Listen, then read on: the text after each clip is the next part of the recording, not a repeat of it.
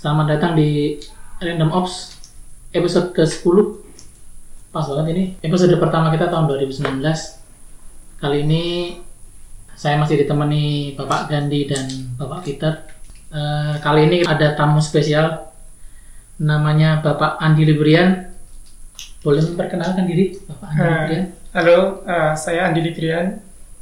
Em, di sini ya software engineer di BPM. Software engineer di BBM Eh, Sebelumnya di mana? Sebelum, Sebelumnya eh, sebelum BBM dan KMK sebelum BPM kan ke sebelumnya di startup eh, Shoot namanya. Shoot. Oke. Eh, sebelumnya lagi di eh, perusahaan otomotif di Surabaya. Oke.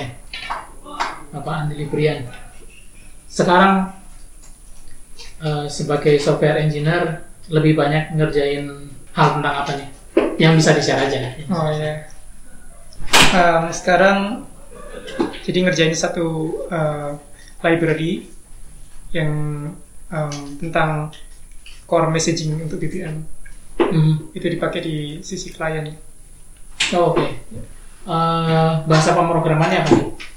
Pakai C++. C++. Waduh. Kenapa pakai C++? Karena ini eh, apa ya? Library yang di share dipakai di Android, di iOS dan sebelumnya kan BlackBerry kan juga punya platform lain seperti Mhm. ya BlackBerry device sama yang lainnya. Jadi makanya pakai C++ supaya portable. Oke. Kita sering dengar nama Andi Librian itu dekat dengan berkaitan dengan platform yang namanya eh, sorry bukan platform ya bahasa pemrograman PHP. Ya. Eh, sebelum kita mengenal Andi Librian di KMK, saya lebih tahu dulu Andi Librian sebagai inisiator atau pembuat language stemming ya. Namanya Oh, sastrawi. Sastrawi. Ya, library untuk stemming bahasa Indonesia. Waktu itu kita tahunya dari mantan rekan kita, Johan, yang sudah nggak tahu ke mana. Oke, itu proyeknya masih di maintain sampai sekarang atau gimana? Uh, proyeknya sendiri uh, nggak ada active development karena um, jadi goal dari library itu itu sebagai apa ya simple library yang bisa stemming bahasa Indonesia. Um, jadi dia itu i- apa ya kan ditulis pakai PHP kan Hmm. itu library yang ya seperti library-library lainnya di diinstal pakai dependency management kayak Composer gitu dan itu nggak butuh uh, infrastruktur apa apa jadi itu dia di, cuma di require biasa di projectnya tinggal di- dipakai udah langsung jadi jadi itu goalnya adalah Oh. simple library gitu dan sekarang ini statusnya ya udah apa ya sebagai simple library itu sudah doing good job jadi Oh. udah nggak banyak active development di sana Tapi eh, isu-isu masih ada dari misalkan ada ada orang-orang yang pakai di luar sana terus eh, bikin pull request atau kirim issues masih masih ada. Hmm, nggak banyak Udah Jadi secara garis besar kebanyakan isu itu ada dua macam. Yang pertama itu tentang cara installnya. Oke. Mungkin kalau cara cara installnya itu bermasalah. Selamanya yang saya perhatikan tuh mereka kayak nemu ini apa namanya artikel di mana gitu. Terus mereka ikutin ternyata cara installnya pakai masih cara install yang versi yang yang lama gitu.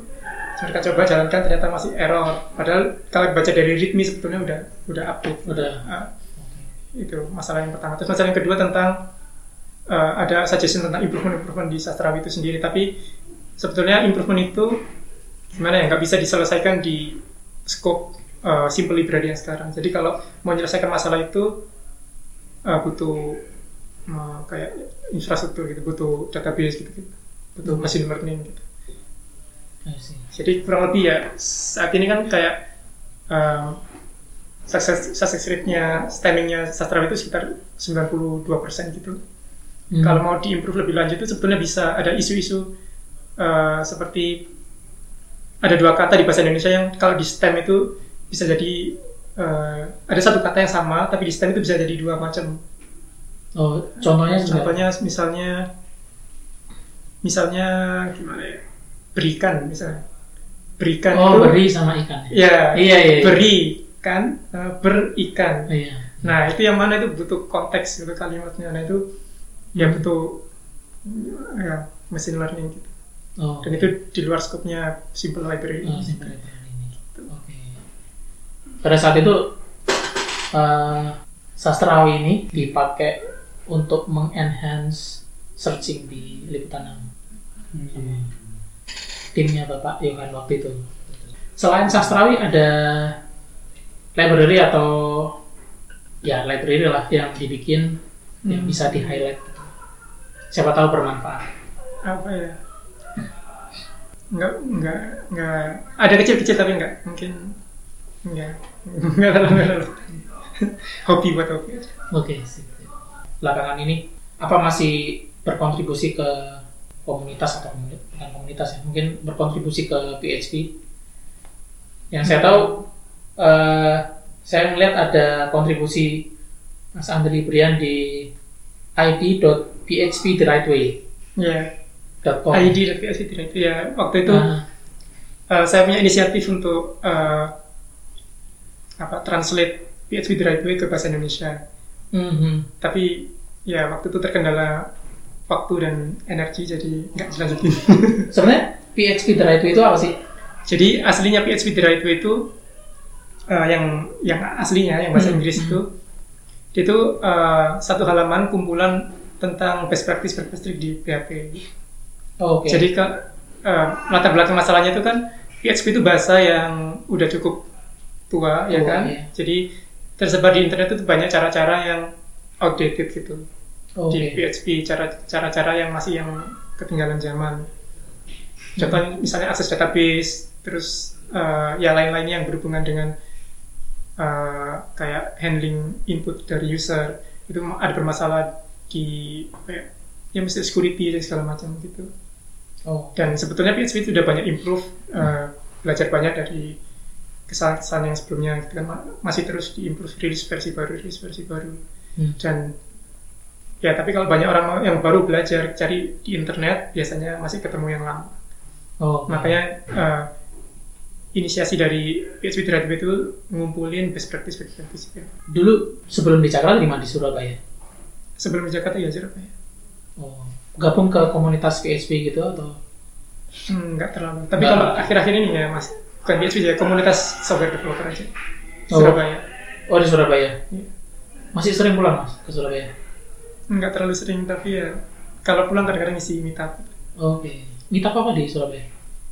ada ya kebanyakan sih PHP sih kalau saya ngisi masih PHP karena memang ya bisanya itu. Oke. Um, PHP Way. ada juga satu Hmm. apa ya satu grup private saya uh, ngajak teman-teman yang tertarik belajar cloud juga saya sharing-sharing di sana Oh private group ya, di. private group ya di salah satu Oh, aplikasi chatting baik, baik, baik.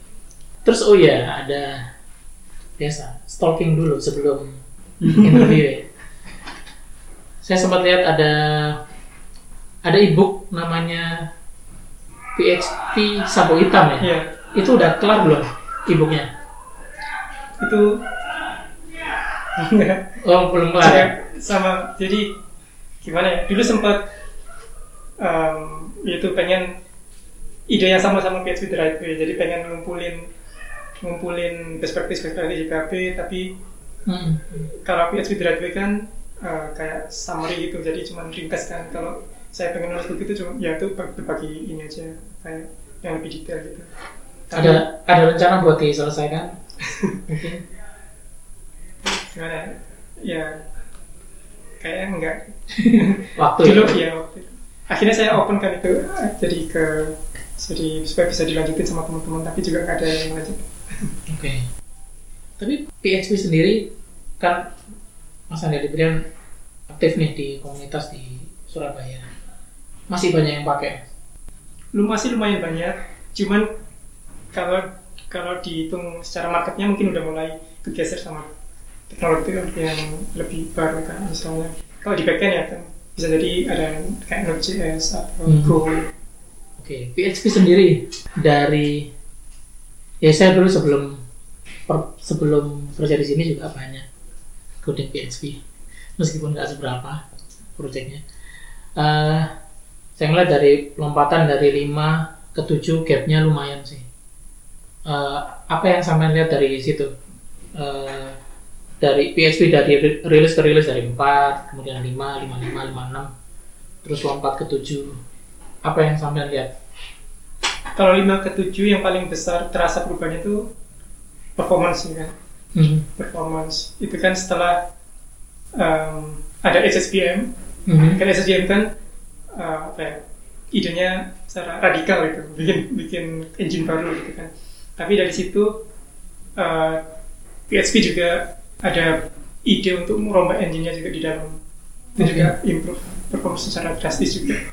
Selain itu juga banyak ya fitur-fitur baru di OOP-nya. Karena dia juga lompat versi mayor, jadi kan punya kesempatan untuk break uh, compatibility dari yang lama-lama yang Mhm. memang udah waktunya di break itu, itu udah bisa dibangun di situ. Jadi lompat dari 5 ke 7 ini ibaratnya udah ditunggu-tunggu sama komunitas juga. Komunitas, ya. Oke. Oke, dari PHP ke sekarang pakai C++. Sebelum di BBM kerjanya juga DC juga ya. Waktu itu. Waktu di publishing em, saya ya terlibat sedikit di C++ karena kita kan maintain satu library eh, yang kita fork dari Facebook apa namanya? Saya lupa. Oke. ya yang jadi versi PHP-nya sebelum PHP sebelum React React.js. Itu memang sebelumnya udah punya pengalaman di C++ atau baru saat itu eh, hands on yang lumayan gede gitu skalanya. Em, enggak sih, jadi sebelumnya sebelum join ke KMK pertama kali sebelum join ke sini itu sebenarnya sudah sekitar satu tahunan terakhir itu saya memang em, suka lebih apa namanya lebih ke sistem engineering. Jadi lebih Oh, ngoprek eh, lebih low level gitu. Jadi em, ya itu belajar C, C++ terus hal-hal yang berbau operating system. Oh, waktu itu apa yang dikerjain? waktu di KMK atau sebelum? Oh sebelumnya. sebelumnya Oh, enggak masih cuman apa namanya hobi aja. Oh, oke. di luar pekerjaan. Oke.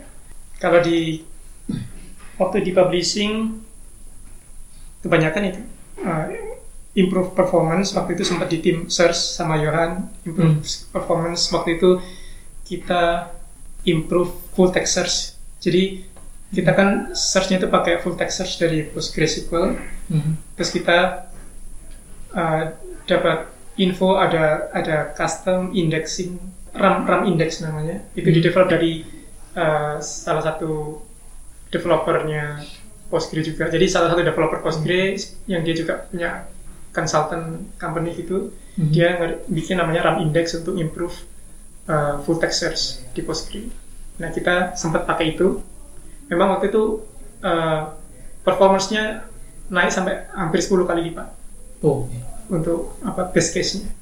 Itu karena ya penggunaan indeksnya optimal. Oke. Terus berhubungan sama selain itu sih yang improve performance macam-macam sama berhubungan sama CI sih. Apa, continuous integration. untuk eh, pendengar kan Nah. pendengar gimana caranya belajar bahasa pemrograman lebih dari satu di saat yang bersamaan Di saat yang bersamaan. tips and triknya oh. Ya. Oke, so, gimana cara belajar bahasa pemrograman lebih dari satu? Hmm. gimana cara belajarnya sebetulnya sebetulnya bahasa pemrograman itu kan apa ya konsepnya kan mirip-mirip kan jadi jadi sebenarnya sintaksnya kita tinggal apa ya tinggal uh, menyesuaikan sama bahasa yang lainnya gitu. Jadi kalau saya biasanya caranya paling gampang sih uh, baca dari source code yang udah ada sih. Jadi ikuti aja source code yang udah ada itu biasanya kita lebih banyak explore daripada kita ikut uh, tutorial yang dari variabel terus dari if dari for ya kan? Pasti kan caranya gitu kan. Tapi kalau kita baca dari code yang udah ada bisa, bisa lebih lengkap sih. Kita bisa ikuti lebih cepat. Sama kayak misalnya waktu kita terima uh, uh, BPM ya kan kita banyak uh, project-project baru banyak source code baru yang kita explore kadang-kadang di bahasa yang kita juga belum biasa tapi karena udah ada source code-nya kita ikuti beberapa hari aja udah Hmm. kita bikin perubahan sedikit-sedikit lama-lama udah terbiasa sendiri Terus dari ini pertanyaan seputar personal development ya. Dari Andi Librian yang mungkin Dulu kuliah di mana di Surabaya? Stikom. Stikom ya. Dari lulus Stikom, Nggak sampai lulus. oh nggak Nggak sampai lulus. lulus. Ini contoh yang lebih baik. Dari kuliah sampai Andi Librian yang sekarang, waktu kuliah belajar bahasa pemrograman A, B, C, sampai sekarang eh, ke PHP, kemudian ke C++. Eh, gimana cara seorang Andi Librian sampai ke titik yang sekarang? Nah, contohnya ya misalkan baca buku apa atau influence-nya proses-proses tertentu itu ah, dari mana belajarnya? Ya, kalau dulu waktu waktu eh, waktu masih mendalami PHP dulu sumbernya banyak dari buku awal-awal kan. Hmm. Banyak kan buku-buku PHP kan. Jadi ada buku dari beginner, ada yang intermediate, ada yang juga expert. Ya, dulu banyakin baca buku jadi kita punya knowledge tentang mana cara yang cara bikin kode yang jelek, mana yang bagus gitu. Jadi kita juga punya info, ya kan? Nah, jadi tahu gitu. Terus saya banyak eh, dapat apa namanya improve juga itu sambil baca kode kode orang yang lebih lebih senior dari kita. Oke. Sekarang kan lebih gampang karena banyak open source jadi kita bisa Hmm. baca kode-kode di open source. Misalnya kita pakai framework gitu. Saya, dulu saya penasaran gimana sih cara kerja frameworknya. Oh ternyata Oh. begini, oh ternyata caranya begini. Saya baca source code-nya. Oh jadi ternyata gini cara nulis kode yang bagus gitu. Jadi salah yaitu salah satu cara kita improve kita belajar dari orang lain tuh selain ketemu orangnya juga kita bisa lihat cara dia nulis kode. Nulis kode ya. Waktu itu framework apa yang dilihat? Ada Zen framework, ada doktrin ORM. Oke. Oke. Jadi saya belajar dari uh, open source, kode open source yang memang yang bagus gitu, berkualitas. Juga kalau kita pair programming sebenarnya kita juga bisa belajar juga kan dari teman pair kita ya, gitu yang dia Seberapa penting apa ya seorang developer ya menurut Mas Andi Librian untuk paham eh, metodologi-metodologi ya seperti clean coding, approach-approach seperti refactor segala macam itu eh, se- seberapa penting sih ketimbang belajar eh, tentang bahasa pemrograman tersebut. Hmm. Ya, mungkin kita semua sudah tahu kan kalau kode itu ya yang yang bikin aplikasi kita jalan gitu kan. Iya. Ya. Kode itu yang bikin aplikasi sukses atau gagal.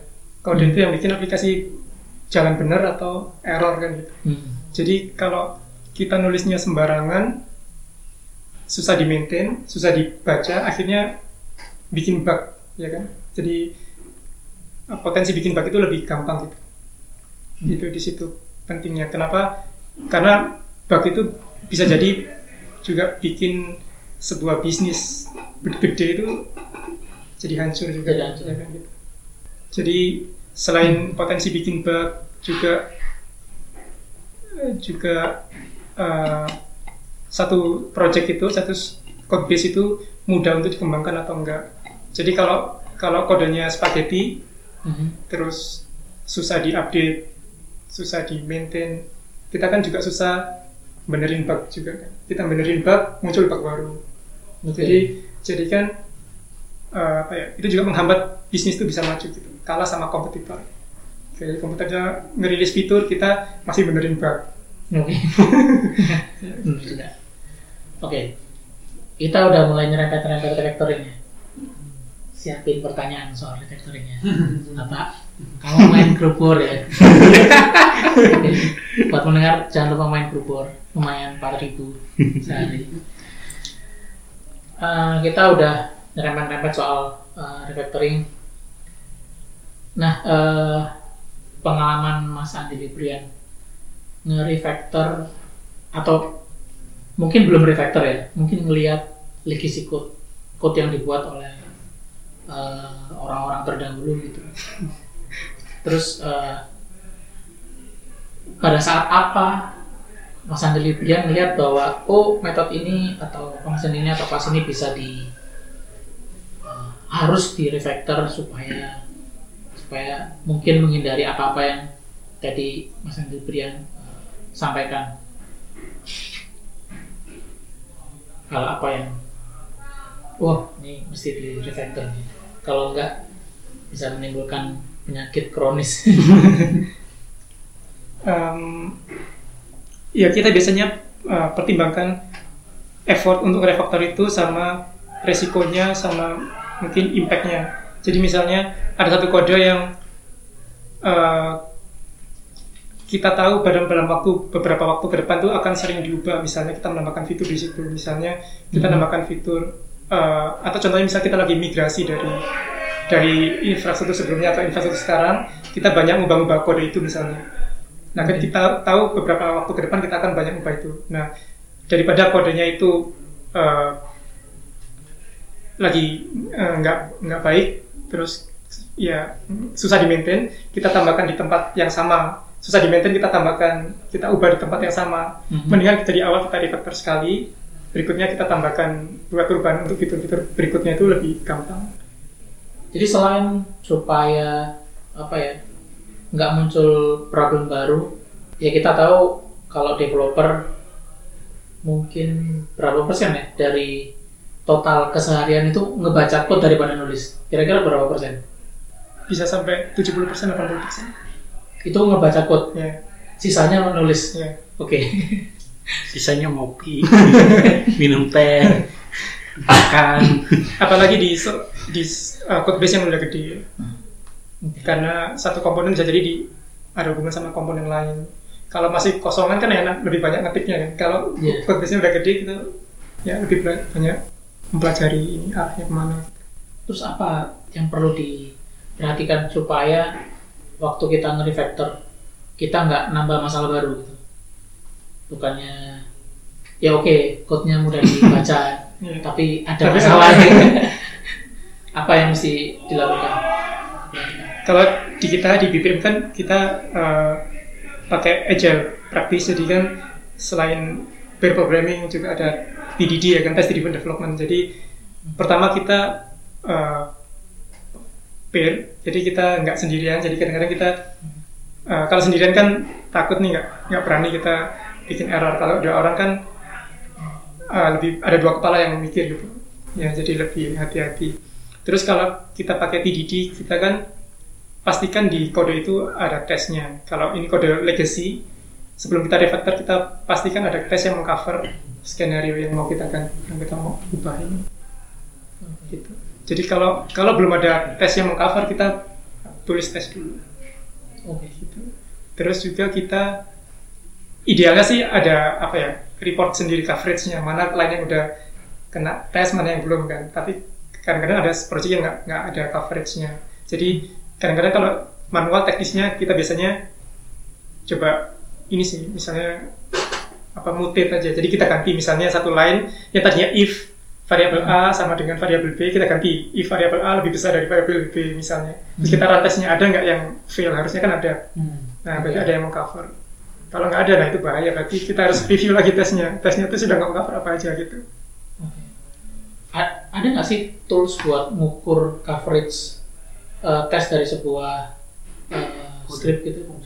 Ya biasanya sih eh, apa ya test runner itu biasanya udah ngeluarin report Oh. coveragenya. Cuman bisa jadi di project yang legacy itu nggak tersetup dengan baik jadinya nggak muncul apa maksudnya nggak nggak nggak nggak valid reportnya bisa jadi. Ada pertanyaan seputar refactor? Tadi sempat tanya sama Robi, kalau kodenya sudah terlalu besar, apa sih best practice-nya untuk memulai uh, refactor itu? Dari mana saya harus mulai refactor itu? Apakah dari fungsi yang paling sering dipakai? Apakah dari apa sih ya indikatornya kalau kodenya sudah terlalu besar gitu? Saya pengen refactor kode itu, saya harus mulai dari mana? agak ini sih biasanya uh, beda-beda kasusnya ya tapi Hmm. umumnya kan refactor itu kan kita ngubah kodenya tapi tetap maintain uh, Hasilnya. hasilnya kan output sama inputnya. Jadi kita masih pengen kontraknya itu terjaga gitu. Nah biasanya kita kita pelajari dulu ini inputnya apa dari mana terus output yang diharapkan tuh apa. Nah baru uh, baru itu tadi kita cek apakah udah ada tes yang mengcover itu. Kalau udah ada kita cari eh, biasanya lebih iteratif aja supaya nggak langsung perubahan besar gitu. Jadi kita cari kelas apa yang kita bisa ekstra gitu. Jadi biasanya kita ya iteratif. Ya, Ya. karena ya perubahan besar kan lebih beresiko. Kita Mungkin biasanya sambil ngerjain fitur apa atau ngebenerin bug apa mungkin sambil refactor di situ ya. Iya, ya. itu juga biasanya kalau ada kita ngebenerin satu bug atau nambahkan fitur itu biasanya kesempatan yang bagus juga untuk ngerapiin kodenya. Oke. Oke, yang terakhir nih soal kontribusi ke komunitas, kontribusi ke apa ya, ke khalayak sih. Karena itu adalah ladang pahala, Pak. Yes. Luar biasa. Kita bicara pahala di sini. Oke, menurut Mas Andri Brian, sepenting apa sih eh, kita tuh sebagai seorang engineer berkontribusi ke mungkin komunitas atau OSS mungkin dalam bentuk uh, tulisan atau artikel seberapa penting? Em, menurut saya eh, pentingnya pentingnya gini. Jadi yang pertama sebagai eh, apa ya timbal balik ya kan? Kita Hmm. sendiri software engineer kan sehari-hari juga pakai banyak produk open source kan? Itu juga effort bener kan? Itu kan effortnya eh, ya teman-teman di luar sana yang juga mungkin nggak dibayar ya kan? Free. Mereka Hmm. ngerjakan juga untuk orang banyak juga. Nah kita Hmm. Ya sebagai bentuk timbal baliknya kalau misalnya kita misalnya kita pakai satu produk kita pakai uh, open source project terus kita nemu bug kita bisa kontribusi dengan nge-report uh, bugnya. Itu juga salah satu bentuk kontribusi ya kan? Kita nambahkan ya dokumentasi atau apa atau kita nemukan masalah terus kita dokumentasikan ke bentuk artikel itu juga satu kontribusi. Kalau orang lain menemukan masalah yang sama dia juga bisa nemukan gitu. Kayak bisa di ya Stack Overflow itu juga platform yang bagus juga untuk mendokumentasikan ini. Terus selain uh, kontribusi ke uh, open source project atau software juga bisa kontribusi ke komunitas dalam bentuk uh, sharing. Kayak ngisi tech talk di meetup itu kan apa ya kita juga uh, membantu menumbuhkan ini. Um, ya kualitas engineer-engineer di Indonesia. Selama meetup atau ketemu teman-teman uh, di komunitas. Kira-kira uh, sekarang tuh kondisi engineering secara garis besar kalau dilihat dari teman-teman di komunitas. Di Indonesia tuh sekarang in big picture tuh seperti apa sih? Misalkan apa yang mereka sedang bicarakan. Karena kita nggak ikut di semua komunitas ya. Kita ikutnya komunitas DevOps yang sudah sangat sepi itu ya. Kalau um, ditanya tentang globalnya saya juga sebenarnya nggak terlalu paham secara global tapi ya se sependek yang saya tahu kalau di Indonesia kan eh, apa ya mungkin industri teknologinya masih paling banyak masih di Jakarta kan. Mungkin itu ya itu mungkin eh, teman-teman yang di Jakarta juga barangkali juga perlu eh, sharing ke kota-kota yang lain. Karena mereka kan belum belum tentu dapat exposure eh, kebutuhan seperti di Jakarta. Misalnya teknologi cloud ya kan. Belum tentu di kota-kota lain juga butuh seperti itu karena mungkin customernya juga nggak sebanyak yang di sini atau ya teknologi-teknologi yang seperti yang kita pakai bisa kita share ke ke teman-teman di sana.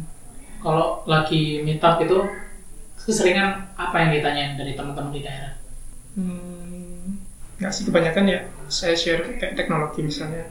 Cara debugging teknik debugging di PHP oh, oke. atau tentang pengenalan tentang kontainer atau tentang cloud ya pengenalan gitu. Terus eh, satu lagi kan apa ya di semua bidang itu kan pasti ada eh, yang yang udah senior yang masih intermediate dan yang masih baru belajar itu juga ada kan. Iya. pasti di bidang kita juga di engineering di software juga setiap tahun mesti ada yang kayak baru lulus kuliah kan atau yang baru masuk kuliah pasti ada. Nah itu eh, mereka kan juga butuh resource. Nah kalau kita dokumentasikan resource misalnya kita nulis artikel atau kita bikin tutorial atau bikin ya gitu Mhm. em, ya itu akan membantu mereka untuk lebih cepat belajar. Itu salah satu ya bentuk kontribusi kita ke komunitas. Terima kasih Mas Andi Librian udah meluangkan waktu. Terima kasih mudah-mudahan sukses terus eh, meetupnya komunitasnya. Sama ya mudah-mudahan bisa banyak bikin tulisan lagi. Oh, ya, terima kasih. yang bisa kita baca. Oke terima kasih. Kian Random Ops episode 10 see you. See you.